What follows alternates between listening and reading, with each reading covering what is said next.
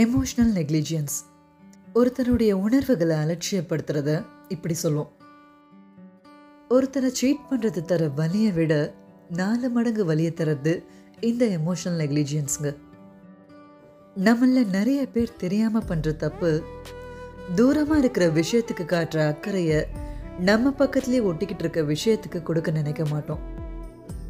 Even the most இன்டென்ஸான ஃபீலிங்ஸும் இந்த emotional நெக்லிஜென்ஸால் புதைக்கப்பட்டிருக்கு.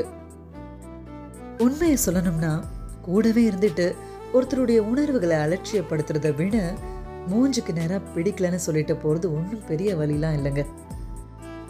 இதை எப்படி ஓவர் கம் பண்ணுறது அதுக்கு முதல்ல நீங்கள் பண்ண வேண்டியது உங்களை நீங்களே படிக்கணும். எங்கே தப்பு நடந்துச்சு? எந்த அளவில் நான் சென்சிட்டிவாக இருக்கேன்?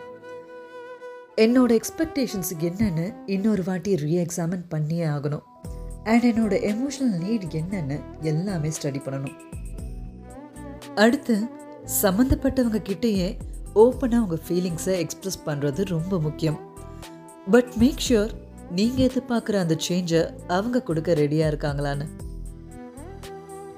அப்படி இல்லைன்னா டோன்ட் ட்ரபிள் தெம் இதோட முடியாது இதோட இம்பேக்டாக டிப்ரெஷன் அக்ரஷன் ஹைப்பர் ஆக்டிவிட்டின்னு எல்லாமே பின்தொடரும். பட் ஒரே ஒரு விஷயம்தான் உங்களை ஹீல் பண்ணும்.